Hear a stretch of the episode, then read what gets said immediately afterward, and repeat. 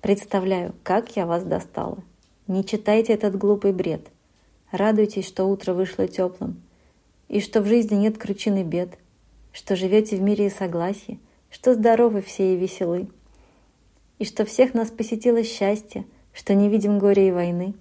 Радуйтесь, что мы со всеми вместе избежали боли и потерь. Ну а все мои стихи и строчки выкиньте к чертям за дверь.